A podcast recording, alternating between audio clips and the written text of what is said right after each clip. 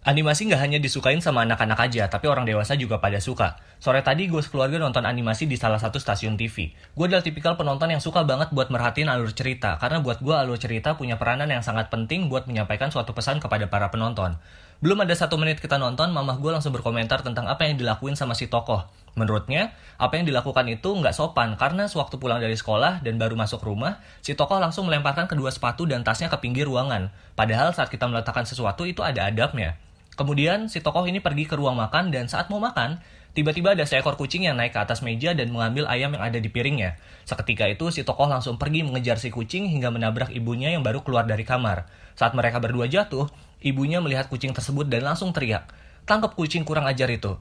Gue cuma ngerasa heran sama orang yang nulis skripnya, kenapa harus menggunakan kalimat itu gitu loh. Buat kalian yang punya adik kecil, tolong jangan pernah cuek sama apa yang ditontonnya. Kasih pendampingan dan penjelasan yang baik buat mereka. Thank you, gue Zakir Wandi.